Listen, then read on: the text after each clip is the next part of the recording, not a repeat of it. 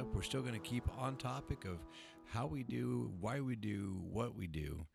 Uh, we do Christmas every single year, and there's lots of takes on. Well, it was used to be a pagan holiday this, and well, it used to be that. We're not going to get into that whole thing. Instead, what what Andy and I are going to do is we're going to remember our traditions as kids and as young adults and less young adults of what Christmas has meant to us as it as it applies to the actual story of Christmas, as it applies to the actual birth of Jesus. There's a obviously a lot of stuff that can get in the way of the actual story of Christmas. But we're not going to concern ourselves with that right now. Instead, what we are going to concern ourselves with is just telling stories. Tell the stories of, of our lives. Like I said, just do it a little bit different than we were, we've been doing it. And um, have some have some memories.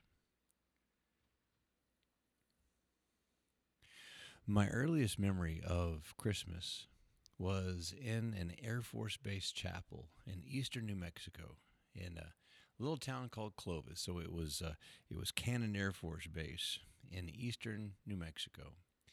And I can remember it being dark, and it was weird to me. And it was kind of an exotic experience because you don't go to church when it's dark outside, and there's a whole different feel to a church building. In the Air Force, you call it a chapel, but it was a, it was a big, big church building, like most chapels when you think about it, like small buildings, but whatever. It was a whole different feel in that building when there was no light coming in through the stained glass, when the only light that we had going on was that which was made by the lamps inside. And they didn't even have those turned up real bright because at the very end, we were going to have candle lights and it was so exciting. I could tell everybody was really excited, and I was super amped up because like the next day was going to be Christmas, obviously, and so everybody was really excited. But there's this other thing too. It was, it was this calm and this quiet that happened after the Christmas Eve service happened. And I can remember just everybody looking content and at peace. And, uh, and for me, that's what stuck as the as the real feel for Christmas was knowing where contentment was. Now I've not always been content at Christmas, but I've always known where contentment existed, like where where it could be found in Christmas time. And then you fast forward, I like fast forward into my teenage years now. And the next really important moment in time I had for, for a Christmas memory, it was again on a Christmas Eve service and also another candlelight service where, you know, they'd turn the lights down low and everybody would have their candles lit up. And uh, my sister and I were sitting up in the balcony of the Army Chapel, this is Fort Bragg, North Carolina. And we were sitting upstairs in the balcony of the main post chapel and my mom and my stepdad were in the choir so they were down there and you know like if you've ever been a choir kid like your parents are in the choir. You know the power of mom and dad being in the choir which is they can sense when you are about to do something in trouble and they have the ability to look just at you. Everybody else who's looking and they could be looking directly at them and they have their face is completely neutral nothing happening. But when you are the one they're looking at their face says oh woe unto you you misbehaved child and so anyway i we got that look a couple of times because my sister and i even into our adulthood now can't sit next to each other in church without giggling so I, I don't know. I be it it is what it is, right? And so anyway, we we'd gotten the look a couple of times, but then it was time for Silent Night, and uh, and like everybody's like passing the fire of their candles around, and I was like, man, I am 13. Am I allowed to be unsupervised with an open flame in this building?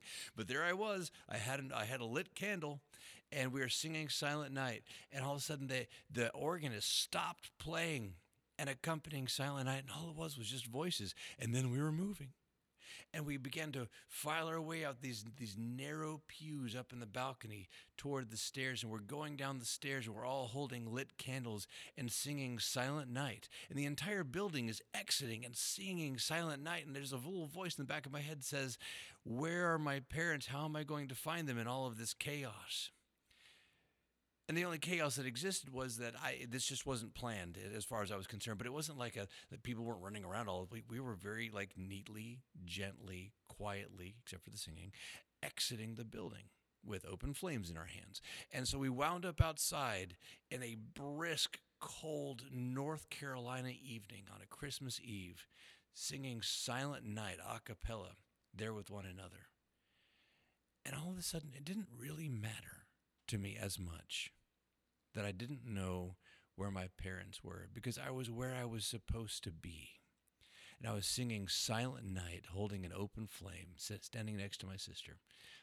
My parents did eventually find me, so you know that I, like that. We'll go ahead and close out that chapter, just so those of you who get anxiety about cliffhangers, there was not a, a, a you know a manhunt they knew where we were the entire time, apparently. And they were also impressed that we didn't burn the building down with the candles that we had in our hands. So, yay, good parenting. And so, um, we all fast forward again. And this is probably, um, shucks, this is another decade in the future. And at this point in time, I was wearing the uniform of the United States Army. I was in the uh, Army Guard. And being a single guy dating a really great gal, I, I thought, you know what? My bachelorhood is now short lived. I am not going to be a bachelor for much longer in my life. And so I am going to uh, do the thing that, that single guys do now and volunteer to deploy. For my job specialty, as a matter of fact, a request had gone out. Anybody who is of this job specialty, we need someone to volunteer to deploy. And I said, well, shucks, that's me. It's a whole other story in and of itself. But the bottom line is, I volunteered to deploy, and they called me up the day before Thanksgiving. And so I left my girlfriend with my parents after we ate turkey, went down and went through this place called Individual uh, Replacement Center at Fort Bliss, Texas, which is the most ironically named base in the entire United States military. Fort Bliss. They, they, you know, they could have called it Fort Everybody's Happy and have it been less disastrously named. But I left Fort Bliss on an airplane went to Kuwait. and there in Kuwait, I handed my orders to the person who was up front, and he said, I don't know where you're supposed to go, man. Which is not the thing you're supposed to know. You're supposed to hear as a, a, a young soldier. You're supposed to have people in charge of you. That's, that's how the Army works. You don't have this Lone Ranger thing going on. But there I was, an army of one out in Kuwait, middle of December, and so I uh, I found a way to keep found ways to keep myself busy. That like my job specialty was applicable there, and they were short staffed as of course. And so I, I started fitting in. And then eventually they, they found me a place to go work a little bit more permanently. Not super permanently, but like almost semi permanently, which is totally a vibe if you've ever been anywhere near the military. And so it was Christmas Eve that I went to the flight line to get onto an airplane from Kuwait to a little country called Qatar. That's where they're playing the World Cup right now as I'm recording this. And uh, it's the, all the World Cups playing. It's a tiny little country on the uh, the uh, on the backside of Saudi Arabia and the Persian Gulf. And it was Christmas Eve as I loaded onto a C-130 with a bunch of cargo and nobody else. I was the only person on that plane, and I felt very alone and yet I felt very not alone because this was uh, a, a feeling and a situation I'd been in before. I didn't know where I was going, I didn't know what was happening, but I just felt like I was where I was supposed to be, and everything was going to be okay.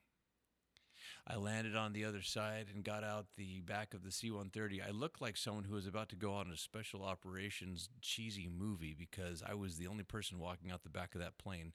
It looked really cool in my the theater of my mind. I was tall, skinny, and dorky, so it probably not as cool in actual reality to have seen it. But you know, that's that's what happened. And you fast forward another ten years, and I finally got to be a dad. And the first Christmas we had kids, we had two kids. We had two little babies with us. And I was leading a youth group at the time. And it was for a, uh, an Army chapel at Leavenworth, Kansas. And we had ourselves a banquet where everybody brought extraordinary food. And I remember when, when my wife walked into the room with my children, and I realized I'm a dad, and it's Christmas. And I get to pass this idea of no matter where you are, you are where you're supposed to be, or you know where you're supposed to be, or everything's going to be okay during Christmas. The weird thing for me for, eh, for Christmas, for the Christmas story, is that we pay it a lot of attention. And the like, to be fair, the birth of a child to a virgin is a big deal. The moment when God came to earth and invaded his own creation, so to speak, is a big deal. It's it's like if you put it in invasion terms, it's it's like Normandy. It's like God heroically entering into the fight to directly affect the thing that had gone wrong. And so it's a big deal. Christmas is. But there are a lot of other moments that we don't pay as much attention to, we don't pay as much respect to, and we don't have a we don't have a uh, Jesus revealed in His glory to His three best friends day, which I think at least is on par with that. We have Easter when He rose from the dead, which is it should be the most important day on our calendar. But Christmas definitely gets a lot more attention than Easter does, uh, especially culturally. I think for me, I think the reason why it gets so much attention is because bearing a child and feeling like you're in the wrong place and feeling like you you know, you you've made a choice and you've you've said yes to a thing that's hard and you go with your family and you go with the people who support you and you go with the people who love you and you go and you obey and you have to work within the circumstances. That's a, such a relatable circumstance that it brings us closer to understanding what it was like for God to do the work in this world that He did. Because He said this is going to happen, and then He involved people. And more than any other observance that we have, you know, like Easter obviously involved people, but it involved them very, very badly. Uh, uh, Pentecost involves people, but it involves people going like, "Whoa, look at what we get to do now!" And it was, you know, it was the power of God pouring out over them and them just being obedient. But it, but there's there's a journey, there's a there's there's a there's a distance to travel. There's something to be done, and the stepping way outside of your comfort zone. Uh, we, we have lots of different things we suggest like happened for the birth of, of Jesus. Uh, we, we paint a picture of the baby having been born in, in all, almost an, an isolated circumstance, but it the the more I study about Eastern culture, the more I, I realize that that's just a, a westernized vision of like you know I was born in the 20th century. I work in the 21st century. The idea that Joseph and Mary were completely alone is probably not accurate. They probably had a lot of family around them. And when it said there wasn't any room for them in the end, is they, they probably had some family who was in the end. They probably had some family members who were uh, staying inside of the end. It's just there wasn't enough for all of them. But there were probably more people than just Joseph. So when you look at the nativity scene, I'm like, it, it makes sense, right? You, you don't want to have, you don't want to crowd out the nativity scene like, wait, which one's Mary? Which one's the, the second lady in waiting? Which one's the third? Which one's the doula? Which one's the midwife? You know, like which one's the guy that's in charge of holding on to Joseph in case he's a fainter? You know, it's you, you don't you don't have the actual picture of what it was like. But it was one of those things where they had to go and do something very different. It was Mary who was before Jesus was even born was disgraced. It wasn't like it wasn't something they could hide because like every you can count to nine months and you know that like that she was pregnant with that baby before she and joseph got married. And everybody knew it and everybody understood it and you can only explain god made this happen so many times before people just start saying well you know that's the story that she has. The story of virgin births that the, god's causing uh, people to become pregnant was not a new concept and it, like they people had seen in the prophets the virgin shall shall uh, shall uh, give birth. And so the idea was already in the minds and the heads of of the the people at the time.